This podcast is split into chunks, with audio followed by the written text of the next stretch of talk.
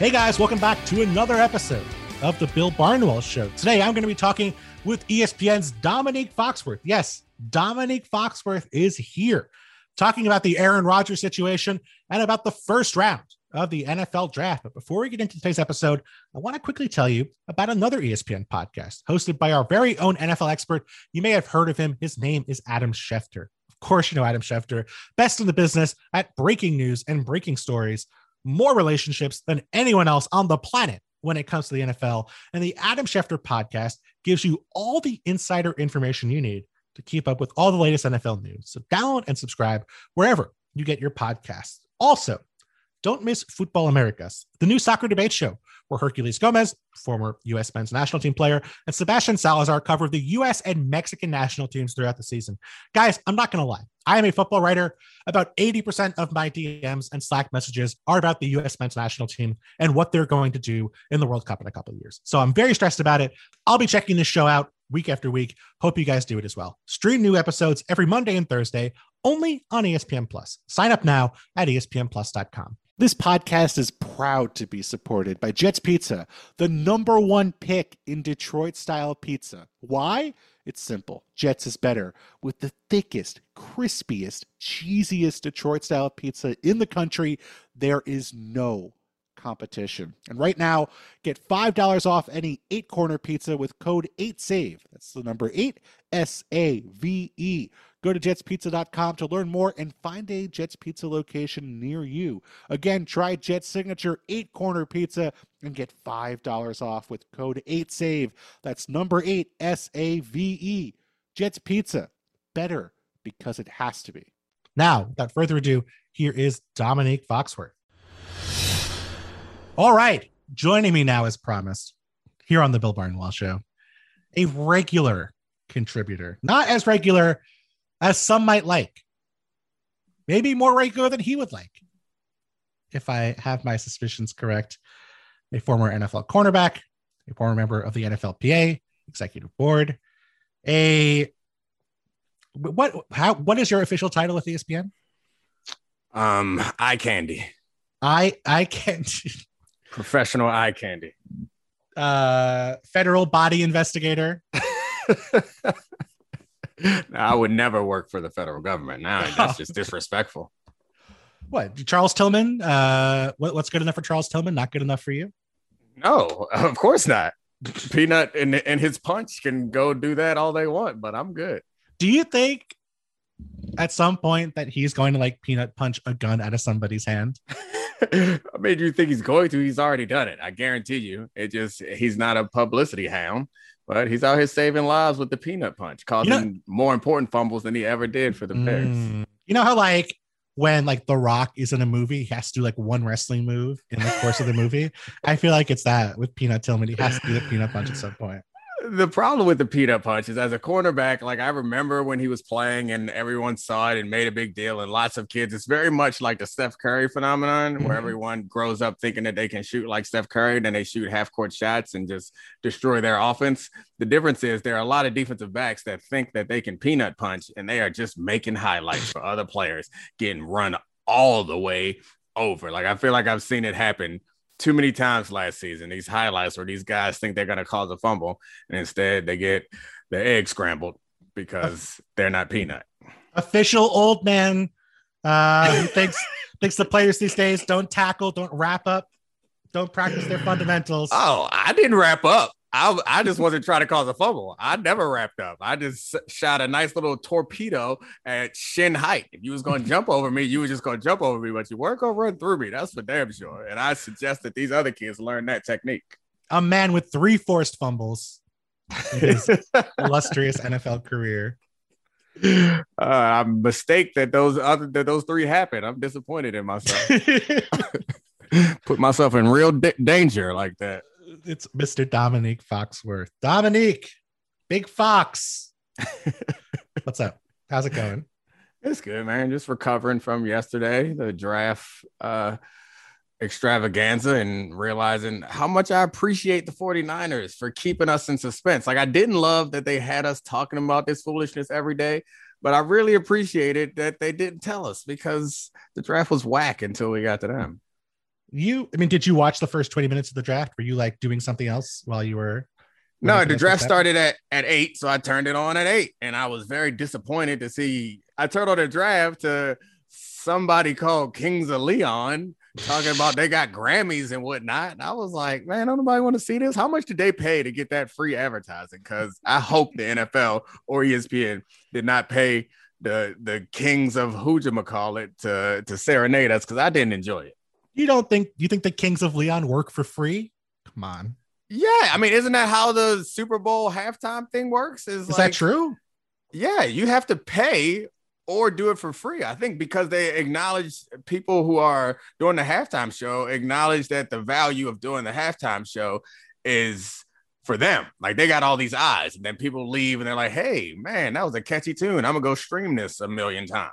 Yeah, so I assume that the Kings of Leon's producers or their record label was like, hey, ESPN or hey, NFL, if you show three minutes uh, or two minutes of us playing some nonsense, we'll give you some money, or at least they did it for free. I can't imagine they paid for that. You think we paid for that? If so, I'm upset. You know how old Paul McCartney is, Dominic? He's 78 years old. Wow. You think Paul McCartney gets out of bed for anything less than like a million dollars? It's no way. Paul McCartney paid the NFL. No, Kings of Leon? You're... Kings of Leon, maybe. Okay, so Paul McCartney, what is what is this a reference to? Did he do a halftime show or something? He did a halftime show, didn't he? Oh yeah, I don't know. I, so you're assuming that that and there is an amount of money for certain people to turn down other money. Like Paul McCartney there is no amount of money that's enough, I would think, to change his lifestyle to make him get out of bed. The only reason mm-hmm. why Paul McCartney is doing the halftime show is because Paul McCartney could want somebody to be looking at Paul McCartney and talking about Paul McCartney. So your argument that they had to pay him enough to show up doesn't really hold up because mm. it's not like now he can afford a big house or now he can get that private jet he's always had his eye on. He had that for 30 years now. So maybe longer. So I think that yes, Paul McCartney will show up for free because Paul McCartney misses those gaggles of women that we've seen screaming for him when his, or I guess they were girls back then, when his little goofy plane landed in the US. You know, there's always somebody with a nicer plane than you. You know, there's a reason rich people still try to make more money. Now, I'm going to leave that aside, Dominic Fox. Okay, Do you remember? Okay, okay. I did some research while you were rambling about Paul McCartney. Do you remember your first forced fumble? In the NFL? I don't remember. I, honestly, I don't remember any of my forced fumbles in the NFL. Uh, it looks like you forced a fumble from Daniel Graham of the New England Patriots. Oh. Second quarter of a game against the Patriots. That's the good news. The bad news is that on the prior drive, you committed two penalties in six plays. Oh, wow. What were the penalties? Were they good penalties? Were they like aggressive penalties? A face mask for one of them. Nice, nice. Again, I'm not gonna get run over. I'll grab your face mask. I'll do. I'll jump at your knees. What was the other penalty? Uh, it was on special teams.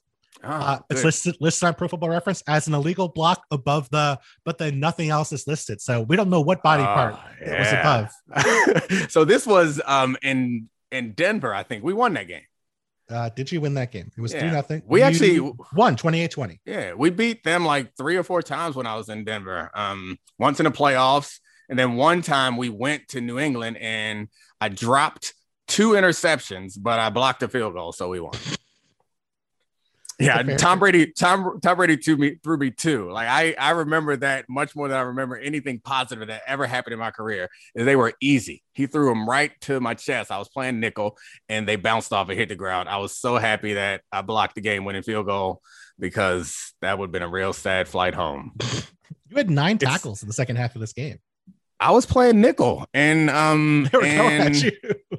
No, no, no, no, no. Well, yeah, Champ was on the other side. They're always going at me. But I was I uh that first game, I don't even know if I was starting then. I may not even been starting. I might have just been in at nickel, which is when a 170 pound nickelback is in there, they run the ball at him a lot. So mm-hmm. that might have been it. I had like 12 tackles in a game against the Cincinnati, Cincinnati. Bengals, which yeah. by the way, another game where you had a forced fumble. Oh man, I'm so disappointed in these forced fumbles. That's not what I want to do. That's Oh well, well yeah, I remember that game. I played safety in that game and a lot of nickel, so yeah, I had to play a lot. I had to make a lot of oh, tackles. Oh, you forced forced a fumble of Chad Johnson. Fortunately, Champ Bailey was around to recover it and return it. Whew. So Praise Jesus. Fortunately, I mean, every just about everything in the three years that I played in Denver, you can preface it with fortunately Champ Bailey was around, comma, and then say whatever you want after that. Like on the field and off. That was my life in Denver was fortunately Champ Bailey was around. That's smart. That's smart. Uh, uh, just just as I attach myself to a superstar like Domonique Foxworth, you do the same thing with Champ Bailey. That's just smart. Oh, now, so so I'm a barnacle with a barnacle. I love it. Mm-hmm. That's impressive. Impressive thinking on the fly. That is the that is the morning show training right there. Now, I'm going to ease you into this one. We're going to recap the draft today. This is Domonique Foxworth. I don't know if I actually ever mentioned, finished the introduction for the show. Yeah, you did. You did. But, I heard you say my name. But Domonique, we're going to start with a very morning show question. We'll work our way into the deeper analysis of the NFL draft. Let's start with the biggest story from yesterday, which had nothing to do with the draft. Oh, yeah. Aaron Rodgers. Are the Packers disrespecting Aaron Rodgers? And is he in the right to seemingly want to stop playing for the Green Bay Packers? Oh, man. Um, I don't feel like there's a right and wrong, but I mean, I guess for this this morning show cosplay that you want to do, I mm-hmm. can say that I side more with Aaron Rodgers than I do with the Packers, but I also at one point was president of the players union. So I'm I am predisposed to side with the players. So I am not one who thinks that the Packers like completely mistreated Aaron Rodgers all throughout this process, but I also believe that this tends to be the case with general managers and, and management in general. Uh, mm-hmm. This goes beyond sports is they don't necessarily consider the employees people. And most of the time, that's fine because no single employee has that much power or leverage. Like, that's the point of unions in many workplaces. Mm-hmm. But when that single employee is a future Hall of Famer and maybe the best, not maybe the best player you've ever had, you have to consider his feelings. So you can draft a corner over a corner that you already have, or draft a new center when you still have a center because they don't have the lever- leverage to, to do anything about it. But I think that that was a, a huge error for them to trade up and draft a cornerback, a quarterback, while Aaron Rodgers was still there. He gave him one more year of MVP level football, but if you have to blame somebody, I think you got to blame old Gutekunst, not um Aaron Rodgers, for the way this is uh, panned out. Old Gutekunst. Gutekunst. I like Goody. I don't know if he likes that as a as a nickname, but I'm I'm pushing Goody as the nickname. Little Goody, Kid oh, yeah. Goody. Lil Goody. Oh, I don't know if he can flow though. You can't go. You can't go Kid Goody or Lil Goody unless I'm you gonna, got some bars. I'm I'm, I'm gonna speculate here. I, I haven't heard him. I haven't heard him attempt. But this this white dude who grew up in uh, Raleigh and has spent the last 25 years in Wisconsin. I, I don't think. I, I don't think. I don't think he has any bars personally. I mean, I don't know. I don't know. He grew up on hip hop. Like I feel like anybody now is different. It's not like when we were kids where like hip hop was coming out of like black neighborhoods. Mm-hmm. Like now, hip hop has been the pre- predominant art form in American culture, like musically, for the last 20 years or so. So Goody got bars. We live, we live in a post Drew Lock society. oh, you know, at any time, at any time, you just see someone on the sideline just going at it, which is fine. That's great. Um, here's my question for you though. Like, it would be one thing if this were the Carson Wentz situation, where you would say, okay, listen, this coach mistreated me. I don't feel welcome in this organization. We suck. We're not playing well. I, am a mess. Like, I just need a clean break. Mm-hmm. The Packers are good. The Packers are like maybe two bad calls away from making it to the Super Bowl last year. Rodgers won the MVP. Like for whatever complaints there have been about not adding enough weapons for Aaron Rodgers, like that has not been the problem with this football team. That is assuming that and you, sir, like not just romantic relationships, but you have relationships in your life, romantic and otherwise. You understand that there are more dynamics than just one in a relationship. So yeah, maybe if we're going to use this analogy, maybe that his his significant other in this case is the Packers are hitting the ball out of the park in mm-hmm. one category, but they are failing him emotionally. Mm. you can't do that. You got you got to hit the ball out of the park in all categories or underachieve in all categories. That's always the move. Don't don't have them expecting something that you can't deliver consistently set expectations low or oh, no, no, no, no, no, no. Set reasonable expectations, expectations that you can meet. They okay. cannot meet his emotional expectations. Okay, so then, what do you think the goal is here for Aaron Rodgers? Like, do you think that he is actually really trying to leave this organization? I have no re- reason to believe he's not. What I mean, what else do you think he wants? Because from what I understand, they offered him a contract extension. Uh, I suspect that if he wanted to pick their first round player this year, they would have let him do that too. Um, I, I, or do you think he just wants some attention? Like he's he's out here on his Paul McCartney, just trying to get people mm-hmm. to look at him. Mm-hmm. Like I don't I, I don't see Aaron Rodgers as a guy who like needs this type of attention necessarily. Like man, just hosted Jeopardy. The ultimate, the highest, the pinnacle of attention hosting Jeopardy. I mean, he's engaged like he's yeah. it seems like he's not he's not uh pining for attention necessarily so what do you think? You're asking me all the questions like i'm some sort of expert. You're this, expert. this this is how this show works. You've been on the show before. I ask you the questions you give the answers. Now no i want to know what you think. Okay here's what i think. You said the packers offered him an extension. Extension can be a lot of things. If an extension is just hey we'll throw $40 million in unguaranteed money on the back end of your deal, and we're not going to change anything significantly. That might be an extension offer, but that offer is no good. Right. We don't know if he got the kind of offer that would make him feel differently about his situation with the organization. Because to me, I look at Aaron Rodgers, I see a guy who won the MVP, did everything the Packers could have asked, didn't, you know, throw his toys in uh, the pram last year, whatever the US version of that saying is. Like he he showed up and was great from start to finish. And his situation has not changed. He still has he still has no trade clause. He still has no no trade clause, I should say. He still is underpaid. He has $73 million coming over the next three years, which is not market value for quarterbacks at this point. And the Packers could see, you know, could at the end of this year trade him to the Texans or trade him to whatever organization they want to with no leverage for Aaron Rodgers. And if you're going to offer him a contract that doesn't number one give him a no trade clause, number two lock him in as the starter for the Packers for years to come financially, where he doesn't have to worry about losing his job to Jordan Love anymore. I don't think that extension is going to move the needle for Aaron Rodgers. So, I mean, you say he has no leverage and they can trade him wherever they want. I guess that depends on what for us to like properly do this, we need to make some assumptions about Aaron Rodgers that I think that's the problem is you and I disagree on the mindset of Aaron Rodgers. And like I fully believe that Aaron Rodgers would be comfortable with not playing. So that is a no trade clause. Like here's here's the problem. That was the no trade clause that Gronk exercised when they tried to trade him to Detroit. He's like, all right, I'm good. Big is- difference.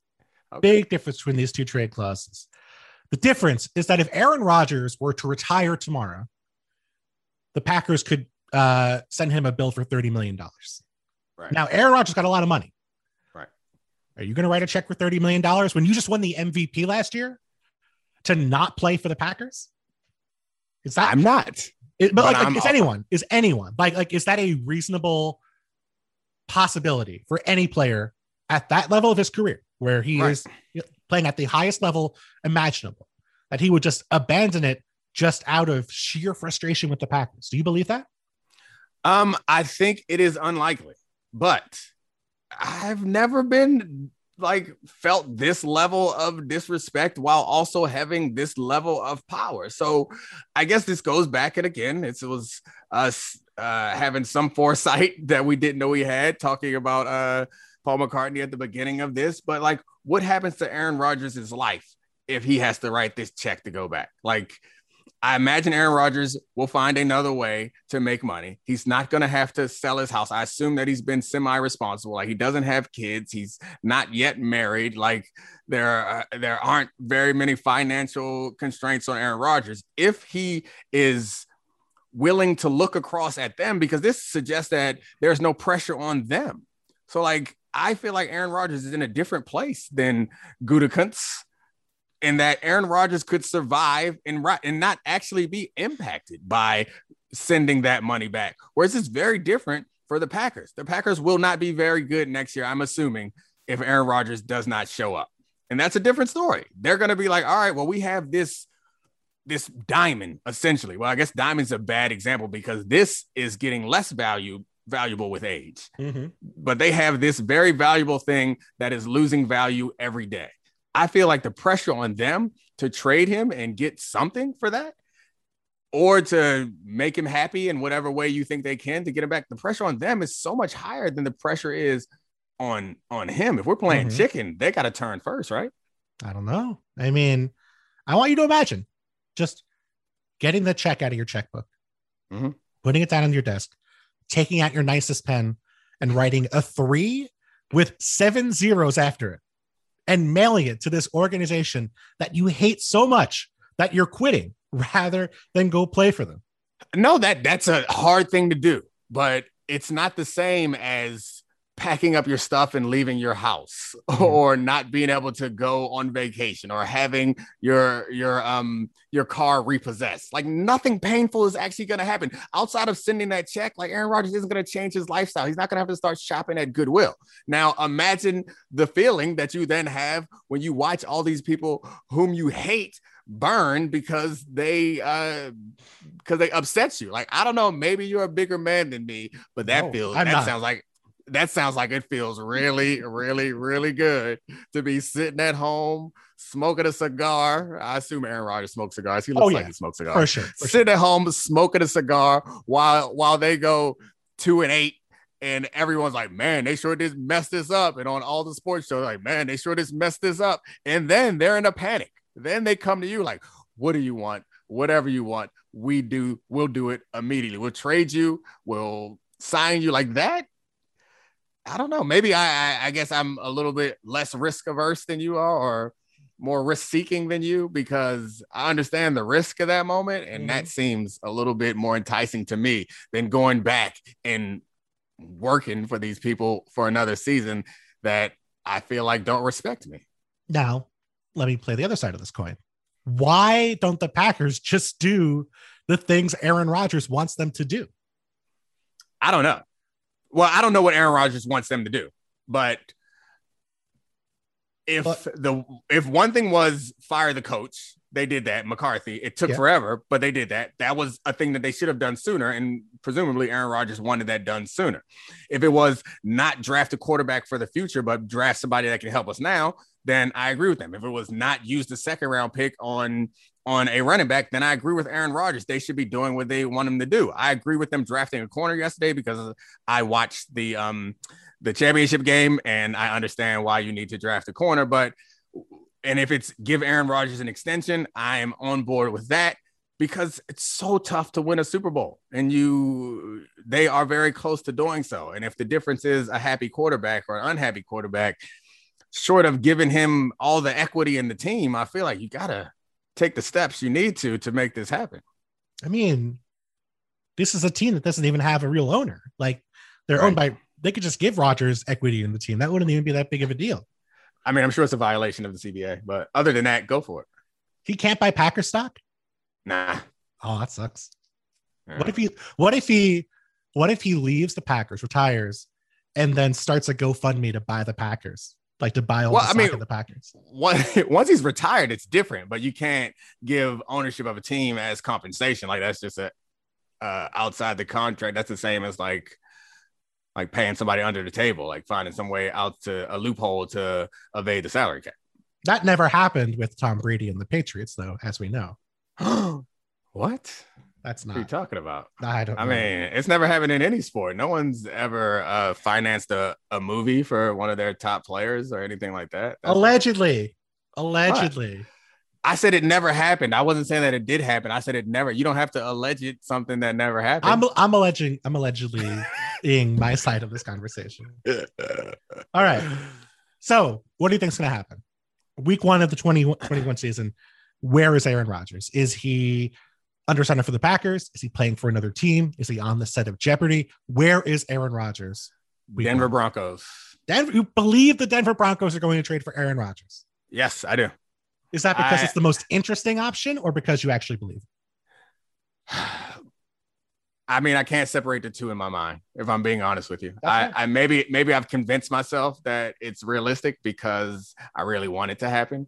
But I do think it's so suspicious that the Broncos, who everyone know needs a quarterback, had two feasible quarterbacks on the board. Mhm. The Packers, whom everyone know needs a cornerback, were sitting there, and the Broncos, who don't, I mean, in my view, maybe you assess their roster differently. They don't need a first round cornerback. Um, they drafted a cornerback in that spot. Like to me, that feels like they're waiting for the proper time to pull this deal off, but they feel confident that they're going to get it done because that's a pretty close to that's one of the rosters. I know everyone thinks they're a quarterback away, but I think you can realistically say the Broncos are a quarterback away, especially if that quarterback is Aaron Rodgers. So why they wouldn't draft uh, Fields or even Mac Jones uh, yesterday when they had the chance and instead draft a corner at a position that I mean, I feel like they're solid at least. It, it- to me, it, it feels like the Broncos know something that we don't. So disrespectful to other cornerbacks. So disrespectful. I love cornerbacks. It's uh, cornerbacks and tackles. Like you can never have too many of them. But when you got what three or four outstanding pass catchers and a quarterback who can't get it to them, you got to address that situation. Mm. You don't think Teddy Bridgewater solved the Broncos' problems? Ah, I did love their tweet. What was their tweet? So when they got Teddy Bridgewater, you remember that that um, video tw- Teddy Bridgewater when he went back to his high school and he was like doing the strut. Yeah. so they had like the the band girls in front strutting, and he was like the last one behind them doing the strut. So they sent out that video again of Teddy Bridgewater, but with a Broncos logo on his chest. Wow. So that was a fun tweet, but uh, nah, they're not know- winning a Super Bowl with Teddy B. That hurts. I'm sorry. I See- wish they would. See my friends fall off the Teddy Bridgewater bandwagon hurts me the most. I feel like no, no, no. I'm not getting off the Teddy Bridgewater bandwagon. you I'm are. just also looking around that division and thinking that's that's a lot to ask for Teddy B. You're hanging off the side of the bandwagon, waiting for it to stop so you can jump off. That's what's happening. I mean, fine. I'll take it. I'm not ashamed. I am not ashamed. I like Teddy Bridgewater. He's had an incredible career. It's been a beautiful comeback story. However, if there is a big old bandwagon pulling up Mhm. with uh, the number 12 on it, yes, I got a foot off of Teddy B's bandwagon trying to get on to that Aaron Rodgers bandwagon. I, I think Aaron Rodgers will be playing for the Green Bay Packers week one of the 2021 season. I think nothing Okay. will change. Well, I appreciate him for giving us something to talk about until the season starts. Because if nothing else, we don't have to talk about the same old stuff every day. What are you going to talk about on morning TV without Dak having a, a contract to worry about now? Aaron Rodgers being disrespected. Obviously, this is gonna be my new thing. That's my Three new months. um, soapbox. I'm happy we were able Three months. this. We did we did Dak for three years. Three months is, is is light work, Bill. Well, fortunately, a lot of other quarterbacks to talk about after last night's first round of the NFL draft. Let's run through them quick, a bunch of them. Start with Trevor Lawrence at one. Is it weird that we're like not talking about this at all? Like, you know, the consensus like best player in college football for the past two years, uh, going pro, going to the Jags, like fundamentally changing an organization, probably. And we're all just kind of like, yeah, like there's more interesting things to talk about. Like, is there just nothing to say here? Um, I don't know about fundamentally changing an organization. I guess they found a good quarterback, but uh, they also then went and drafted Travis Etienne with their second pick. So Oh, wait, I'm not sure. Wait, am I actually going to defend a running back Oh, being selected more than do you? it, do it, do it. Here's the thing, How? Dominic. How do you defend this? Sometimes it's about making a smaller mistake as opposed to a bigger one. This is a Jags organization that recently spent a top five pick on a running back, Yes. a team that used multiple contracts in free agency to sign guys like Toby Gerhart and Chris Ivory. If drafting Travis Etienne at 25 means they're not going to sign a running back to like a $12 million a year contract, that's better than the alternative. okay. I mean, I guess I was hoping that they could do neither of those things, but I mean, if that's your argument, I, I'm fine with it. It's it's like um like someone drinking a gallon of milk because they're like, you know what? If I drink all this milk, then I won't drink any alcohol. Like that, it's gonna make you uncomfortable. It's gonna make your stomach hurt. But if it avoids whatever bad decisions come with you drinking alcohol, then uh, then more power to you. I guess get that Evian milk. Just picture the Jags with like two gallons of milk in either hand, knocking them together like Stone Cold Steve Austin as they call in the pick of Travis Etienne. No hands left for beer. I like it. I mean, like I, I think that's a defensible move. Now, them coming out and saying, "Oh, he's going to be our third down back," like, no, you do not need to take a third down back at 25. Duke Johnson is out. I don't know who he offended, but Duke Johnson is out there in free agency looking for a job, and yet the Jags are taking Travis Etienne in the first round to be Let the me, third down back. Let me introduce a concept to you, Bill. Okay, please. Opportunity cost. You want me to oh, explain to you what that is? This is the Harvard Business School, Domonique Foxworth coming into play here.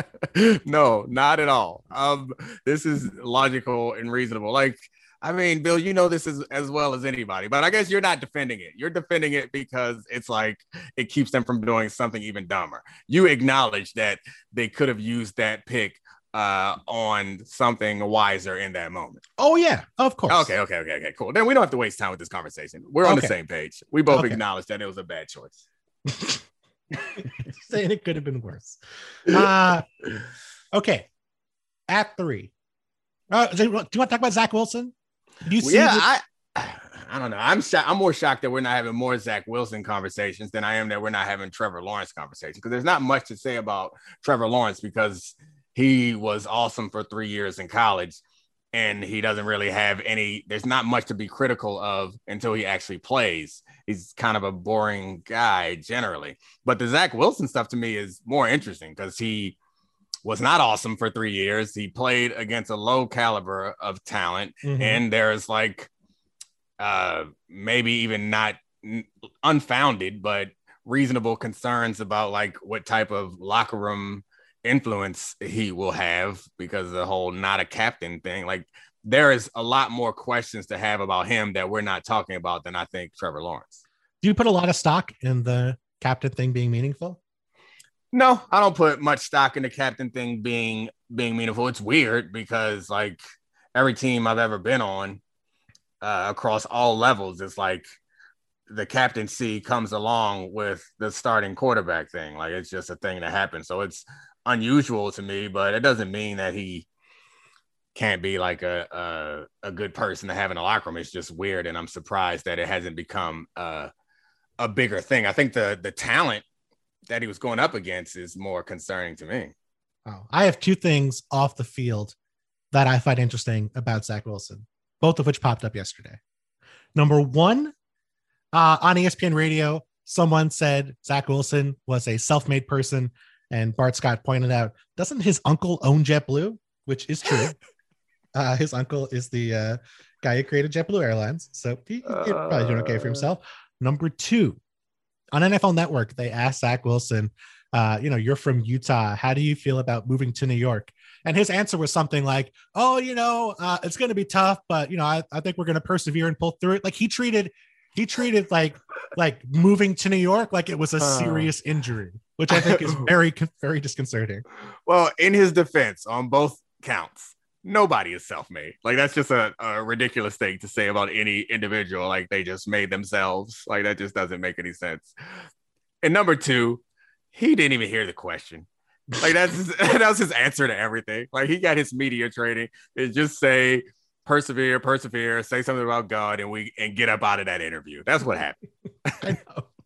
I just think it's funny. Just the idea it of him like the idea of like him, you know, taking the subway one day and just getting stuck and just like you know just crawling into a ball in the middle of like the union square uh, he's not going to crawl into a ball. He told you he's going to persevere. He's going to cry and fight. He might be bleeding but he's going to finish that subway ride. Yeah i've said i've said i'll persevere through stuff before and i've ended up curled up in a ball crying so i know how that goes. Uh, at three the Niners and Trey Lance. Does I think the feeling I had after the Niners picked Trey Lance was almost like relief. Like I have Right. no vested interest in the Niners, but it just like feeling like I was being gaslit for a month and a half Yes. about Mac Jones. It was nice to Yes. like, oh, there's actually like a logical plan here that makes sense. Yeah, I, I felt the same thing where it was like the last couple years, we can say like the world has been weird and unusual. Sure. And this was one moment where I was like, hey, all right, things ain't as crazy as I thought. like I I am not in bizarro world completely because this is a logical decision that makes sense to me. But it is interesting how they allowed us to be gaslit up until this point, so much so that we're all celebrating this pick. But under normal circumstances, like this pick would have been criticized if they haven't hadn't introduced the the asinine concept that they were going to trade all this to move up to get uh Mac Jones, drafting Trey Lance, who had what is it, 16 college games or something like that, Three, in 300 career pass, 311 career Yes. pass attempts. against Youngstown State and the like. Oh, Um, come on. yeah, I got I got a little um relationship with with the Gwens out there. Go Gwens. Um like we would be looking at this and be like, man, you guys passed on Justin Fields for for this, but they set it up perfectly. So now we're all like, man, look at this Shanahan Lynch combo. They're so smart. Now, the post draft conversations from Kyle Shanahan, like, oh, yeah, we didn't want to, you know, media was going to say what they wanted. We didn't want to dispel any criticisms. Like, you went out in a press conference like earlier this week. You chose to go in a press conference. It wasn't even like a conference you had to throw. Right. You went out of your way to have a press conference where you were like, yeah, we like all the quarterbacks. We're pretty much good with any of them. Like, you said that. That was not the media. That was your. I- I- to say that. I don't like the disdain in your voice. Like, I did you or did you not enjoy that moment in the draft? They I created that for us, right? So then get the disdain out your voice. I hate that the, I guess the Jaguars was kind of like a foregone conclusion, but I hate that the Jets let the word leak. Like it would have been Mhm. so much more fun. Can you imagine what we'd be doing today? Because it would have been such a shock. Because we've been talking about uh, Lawrence and Fields since they were in high school. Mhm. And then they would have popped up with this kid from BYU. It would have been so much fun. And then after that, they would have popped up with this kid, Trey Lance. It would have been so exciting and fun. So I'm not mad at the 49ers. I'm mad at the Jets for stealing my fun. we probably would have had about eight picks of people frantically trying to find Justin Fields uh gas mask bong if if that had happened. So I'm happy happy we didn't have to go through that. Oh, it's a new day. So that was a, that was a long time ago. I feel like a gas mask bong might get you moved up in the draft these That's days. true. That's true. It is legal in some places to have a gas Mhm. mask bong. I uh I, I'm excited about this. I mean, I I like Trey Lance. I think the upside there is incredible. Uh, in terms of what the Niners do next, I mean, there have been days where they've said Jimmy Garoppolo is going to be our quarterback of the future, uh, our quarterback for 2021. We're not moving on from Jimmy. There have been days where they have said basically uh, the world's ending and Jimmy Garoppolo is probably going to go with it. Now, somewhere between those two is the Jimmy Garoppolo that's going to be on the field in 2021. So, do you think the Niners will actually hold on to Jimmy Garoppolo for the 2021 season, and should they? I absolutely think they will. And I think they should. Really? Yeah, I was I, I I'm deciding right now as you ask me because I've never considered whether I think they should or shouldn't, but I think they will. Um, I don't know how good Trey Lance is actually going to be. I Mhm. do know that a healthy Jimmy Garoppolo is not great, but it can be pretty good and it's Kyle Shanahan offense. So I am not of the belief that Trey Lance has to sit in this this uh, Mahomes Alex Smith thing. Like I don't believe that Mahomes had that first his first year as a starter was great because he sat behind Alex Smith. I believe that if they started Mahomes week two, week four in that first year, maybe it'd have been a little rocky, but Mahomes was going to ball out. So I mm. feel like the same thing is probably true for Trey Lance. Is like it doesn't take that long to understand, and from what I understand, he already understands NFL defenses, and he's one of the smartest quarterbacks in the draft. Is what I've been hearing. So it won't take him that long to figure this stuff out. All the improvement after that, like all the stuff you can learn from sitting on the sideline, that's one thing. I think he'll pick that up. the rest of the improvement comes from playing. Like mm-hmm. it comes from being with the ones in practice and going out on the field and actually doing it. So I'm not a big proponent of we got to sit this guy. He's not ready right away. I think that's just foolishness. I've always said this. I've no no NFL team is brave enough to give me reps with the ones, which is why I don't have any sort of NFL career. Now, I the point I made in my column this week about teams and their young quarterbacks is that basically we see teams who have a time frame of okay, we're going to draft a quarterback in our heads. We're going to set him for a year. We're going to get him talent over that next year, whether it be in the draft, in free agency, and then by year two, we're going to see that Mahomes breakout season. And the reality is that doesn't happen. I mean, outside yeah. of Mahomes and Jordan Love, where you had, you know, a team that was super competitive with the Chiefs and an MVP in Aaron Rodgers, these guys come to play. Josh Allen was sitting, he was in halfway through week one. Same thing with Deshaun Watson behind Tom Savage. Blake Bortles was a guy who was supposed to redshirt his freshman year or his first year uh, with the Jags. He was in by, I think, week three. Like these guys always get in earlier than people expect. So, and then on top of that, we know that after three years, pretty much teams are deciding because of that fifth year option now, where it's fully guaranteed. You're either basically giving your guy a contract extension after three years, or you're declining his option, or you're trading him and moving on. So the clock is ticking from day one. Like you don't have a super long evaluation process.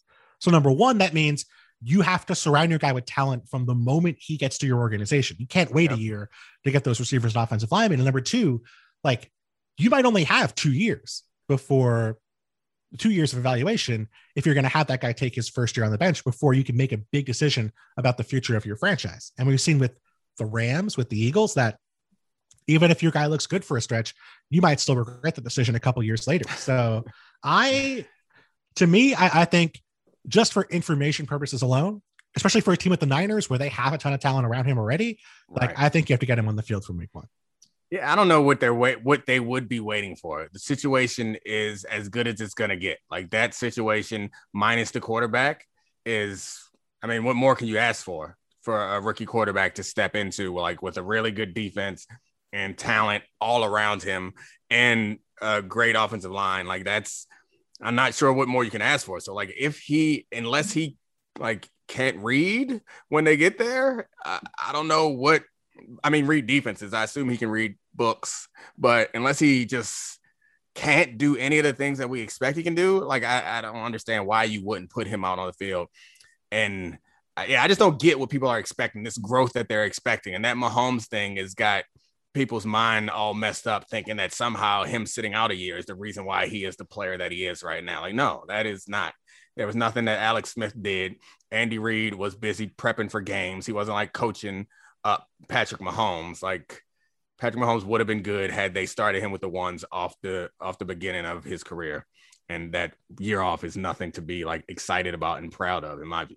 You don't think Alex Smith was teaching him like, yeah, cycle for eight seconds through the backfield? yeah. Anything, no disrespect. Alex Smith, great sure. hero of recovery. But I do not want Alex Smith teaching my young gunslinger how to check the ball down. No, I mean that's if you want to be like Alex Smith, that's fine. Right. But that's not what Patrick Mahomes does. They're not the same kind of quarterback.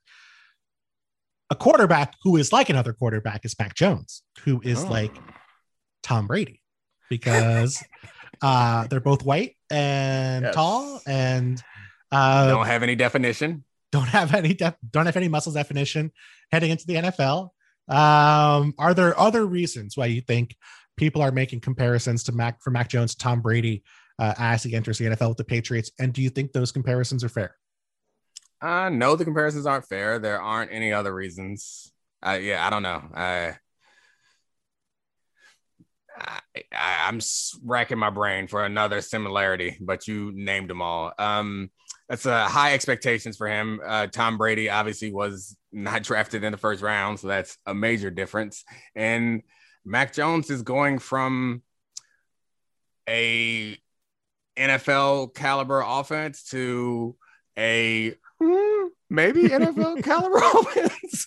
like the weapons that he had to work with I mean, multiplied by the defenses that he had to go against. Like mm-hmm. this might be a bigger leap than Trey Lance is making. from that competition to where he is. So they're going to be asking a, a lot of him if they're going to, if he's going to start early on because Nelson Agholor had a great season last year, but him and N'Keal Harry are not going to be nearly as open as uh, as Mac Jones has has become accustomed to uh, mm. in his last year at at Alabama. So we'll see. I don't. I, I understand why everyone's celebrating, I guess, but I'm not sure. Like if we think about this whole offseason or this whole draft lead up, like Mac Jones got pumped up a lot, having done nothing to like earn it. He just got pumped up because the rumors were Kyle Shanahan liked him. No, I mean I think it's totally fair. And I think some of the arguments that I've heard are just straight up nonsense. Like the idea that Mac Jones is like a departure from RPO quarterbacks when they probably oh, yeah. probably ran an RPO every single drive he had uh, right. as a college quarterback. Um, I mean, like I, I guess I wonder what this offense is going to look like because the Patriots offense last year with Cam obviously totally different. He was a force in the running game. Their passing game was pretty diminished. Uh, of course, part of that is fact that they had the worst receivers in football, probably in terms of a talent basis. But I mean, does the fact that they're probably going to run a different offense with Mac Jones make it harder for Cam to begin the season as the starter here? I don't think so because I I mean I understand what people are saying when they talk about that, but we hear it all the time. Except it's normally the other way around. It's like meant to keep a team from bringing in a more athletic quarterback because they're like, man, then they have to learn two offenses. But if you actually think about it, the the plays they don't change that much. Like the blocking scheme doesn't change that much. Mm-hmm. It's just you, they're still running power. So the O line doesn't have to learn two different power blocking schemes. The only thing that that changes is Mac Jones will hand it off every time, and sometimes Cam won't. Like I don't think the passing concepts are all that are going to be all that different. The passing concepts are still the same. Uh, I, I think Cam's ability to attack down the field was diminished, so maybe they'll call more deep routes than mm-hmm. they did in the past. But I don't think that there's really I don't I, I just don't think it's that different to have or that difficult to have uh, quarterbacks of two different styles uh, on the same team and then switch to offense. Mm-hmm. Now I tweeted out a photo of ranch dressing when the Patriots drafted Mac Jones. Was that too subtle? Should I have gone with a more obvious signifier of uh, white people? I don't know that there is a more obvious signifier. I think you nailed it. Uh, I, I felt like it was, was, pretty clear, but apparently not. oh, people were confused. Yeah, I, I, I, don't. I don't understand either. I mean, I feel like it was very straightforward. Um. Yeah. Anyway, last quarterback in the group, Bears trading up for Justin Fields. Um, I mean, certainly, you know, can make the case the Bears needed a quarterback of the future with Andy Dalton and Nick Foles uh, as their quarterbacks for the 2021 season. Are you excited for Justin Fields given the situation? Um, I'm excited to watch Justin Fields. Yeah. I'm not excited for Justin Fields. I am not excited for Justin Fields here. Yeah. I mean, I think there's two different things. So, like, I don't think the situation is great. It's terrible. So, uh, I, yeah, like, I don't think it's yeah. much worse. Yeah. So, I'm not excited for him. Like, I'm not, if I was his friend, I wouldn't call him and be like, hey, man, this is awesome. But I am looking forward to him getting out there and playing. But it's terrible to go to an or to land somewhere and walk into a locker room or walk into a building and realize that the livelihoods of everyone in this building is dependent on you and if you do not uh, come through, they're all going to get fired, and you're going to end up that quarterback who's had three coordinators in five years, and then where the whole rest of the league is going to be like, well, we don't know what to think about Justin Fields. Like that's what it feels like it's shaping up to to me to be like. Um, I think it's true though. I mean, this is a team that we've seen now, whether it's Mike Glennon, whether it's Mitchell Trubisky, whether it's Nick Foles a team that's been like, oh yeah, we got this. You know, we're we are we got the quarterback we want. We have the right pieces around him, the right coaches around him. We're going to be just fine. Mike Glennon did not work out. Mitchell Trubisky showed some signs here and there. Crucially, did not develop beyond being a kind of athletic quarterback. Uh, did not work out. Nick Foles, I mean, did not work out whatsoever. Um, with Justin Fields, they might even be in an even worse situation. I mean, Allen Robinson is a free agent after the season. He's upset reportedly that they've given him the franchise tag. Uh, Darnell Mooney, I guess, is okay, but certainly receivers um, after Robinson would be one of the worst bunches in all of football with number two down. Um, the offensive line, not all that good. Um, has not made major strides this offseason. And now they don't have a first round pick next year to go out and get uh, Justin Fields a big weapon in next year's draft. So I am happy he was taken relatively high. I'm happy he didn't fall any further. But I think, given all the situations around the NFL, I, I just, it's tough for me to believe that unless he's just an absolutely transcendent player and right. can just make everyone around him that much better, which is not out of the question. I, I find it hard to believe that this coaching staff and this regime and the players around him on this offense are going to help him maximize uh, his potential and reach the ceiling that he clearly has coming out of school. It stinks because normally when you slide a little bit, you end up in a good situation. But somehow, uh, Trey Lance ended up in the best situation and got to go number three. Justin Fields had to endure whatever embarrassment comes with uh, sliding down the draft and still end up in a worse situation. So yeah, I, I'm with you. I don't I don't suspect that he is going to save these jobs or have a great season. Uh, I hope that they don't completely ruin his career or whoever comes in afterwards because I, I mean, maybe they have a chance. Aaron Rodgers is committed to not playing. Maybe they can. I mean, they got in the playoffs last year, so maybe they'll find their way in the playoffs again, and he'll have a good run, and and everything will be right. Because to be fair, they aren't completely terrible at building rosters. Like they've gotten some good players in there. They just really mess up this quarterback thing a lot, and I guess also offensive line. Mm-hmm. That's those are the two most important things. The, the quarterback thing is luck, though. The quarterback thing is luck. Is it to some degree? I mean, the the Trubisky draft was really unfortunate, but oh yeah, for sure. But just in general, like who knows how to draft quarterbacks? Like nobody's really done it well consistently. Andy Reid, yeah. I mean, I guess a- Andy drafted Donovan McNabb in between right. Tim Couch and Akili Smith. Good job.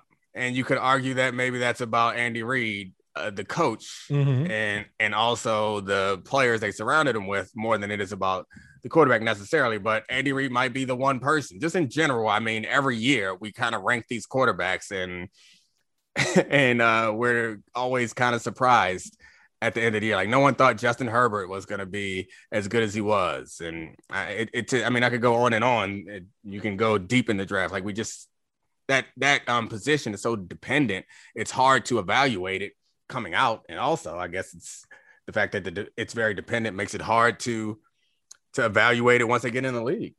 So do you think it's overrated? Quarterback, yeah. You do. Mm-hmm. Okay. So where I think you... it's more important to have a good situation than it is to have some sort of transcendent talent at quarterback. I think we're we are more likely like all the quarterbacks that we think are good or great, like they landed in good situations. Like I think that's probably more determinative than the quarterback's talent alone because you're drafting in the first round, you're super talented. So then, out of these five quarterbacks, if you had to pick one to be the best guy five years from now, would you pick Trey Lance? Yep. That's smart. I would. I wish I had said yes first. Wish I'd asked myself the question before I asked you the question because that's what I feel as well. Right. Yeah, I think so. So, I mean, Trevor, good luck down there. All right. Finishing up lightning round here. Questions about other players around the first round of this draft. Okay. Kyle Pitts at four. Why do you think the NFL has not had a successful tight end or a, a legendary tight end come out of the top 10 in the last 40 years? And do you think Kyle Pitts is different? Um, yes, Kyle Pitts is different. And I don't have an answer to your question. Why do you think so? Lightning round. Stop wasting uh, time attrition. It's a, it's a tough position. There's only been like yeah. six or seven of them, and guys get hurt. And. I mean, Vernon Davis is good. Like Vernon yeah. Davis had a very good career, but he just was not, you know, a Hall of Fame caliber player. Um, college Bengals. teammate of mine. Once I saw him. Uh, once I lived in San Francisco, I was taking the uh, was taking the shuttle back from my job where I was paid not a lot of money to write about video games to the subway station and this car, like this super, super fancy like Lamborghini, uh, whizzed past us at like 90 miles an hour. And it was Vernon Davis. And I was like, man, we have different lives. that, that was that was what I felt in that moment. Uh Bengals. Uh, are you upset they did not take an offensive lineman at five and ended up going for Ja'Marr Chase instead? And maybe not upset's the wrong word, but do you think yeah. it was a defensible move? Uh, I mean, it's defensible because of what they have on the roster. I think it was the wrong move, but I, I understand that. I think that the internet probably oversimplified over oversimplified the decision. Some people saying like, "Well, who are you gonna throw to if you're on your back?" Like, I don't think that if you that drafting Sewell is the only reason why um Burrow won't be on his back. But I do think that a if you look at QBR, like I think it's like a 20 point leap on average from quarterbacks under pressure and mm-hmm. quarterbacks not under pressure. Uh, so I think having a strong offensive line, even if Sewell has to play guard at first or whatever, like that to me feels more valuable, especially given the fact that they've spent high draft picks on receivers already. Like they aren't a team without weapons with Higgins and Boyd and and Mixon. Like they aren't in dire need of weapons. So. Mm-hmm I, I don't know. The best thing you can do for a young quarterback is protect him, especially one who the last time we saw him, his knee was going the other direction. Mm, that's a little blunt of you, but it's the lightning round, so I can't complain. I have yes. to go with it.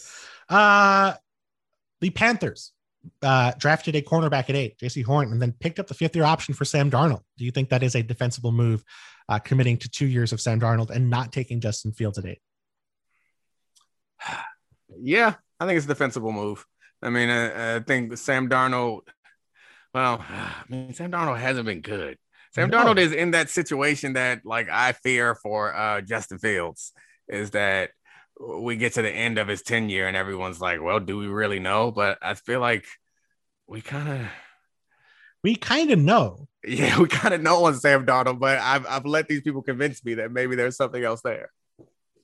I mean, he has uh, you know, I, I, don't know what the track record is for like finding a guy who was like Sam Darnold for a few years and who was uh suddenly good, but maybe it'll happen. Uh, maybe it's Troy Aikman, I guess. Yeah, but, indefensible. You're right. Sorry. Um, typically it's tough to be a good rookie cornerback, but you were one of them. What do you think is the secret to being a good rookie cornerback? Um, what did we start the show with? Uh, Champ Bailey. Everything was better with Champ Bailey there. Okay, that's fair. Yeah, no, I, I mean, I don't know. I think that year was I wasn't very good, but I got lucky, I guess. I guess right a lot, and I made the decision that I wasn't gonna let anybody catch deep balls on me. So that was pretty much it. If you go back and watch my rookie year, like there's a, a lot of 10, 12 yard catches, but there ain't no 40, 50, 30 yarders out there. And I just catch them when they throw them to me and don't let them get behind you. And don't force fumbles. Oh yeah, never force fumbles. Uh, do you buy the argument that DeVonta Smith is too small to be a successful NFL wide receiver? No. Why not? Because lightning round. no, I mean I think that the the argument is he's too small um, because maybe he won't be able to get off press. You watch him against NFL level corners in college, he can get off press.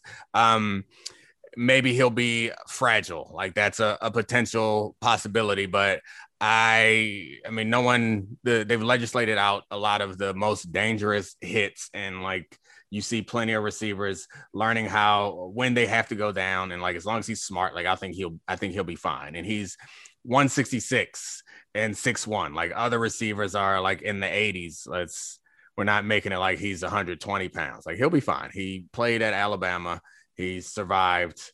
Uh I think he can do the same thing in NFL I just don't get like you know, if be one thing if he'd never played football before and it was yeah. just like we were trying to convert him, like we have footage, we have actual right. video of him playing against big people who are going to be in the NFL. and like he was still good. Like I just, yeah. you know, if he were playing for North Dakota State, it'd be a different story. I think you may at least those concerns, but he was playing for Alabama and he was like the best player on the field a lot. Yep.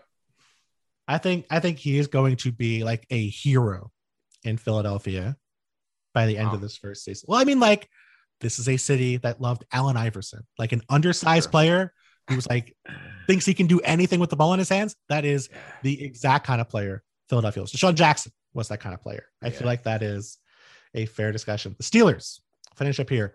Steelers take Najee Harris 24th. Indefensible. Indefensible.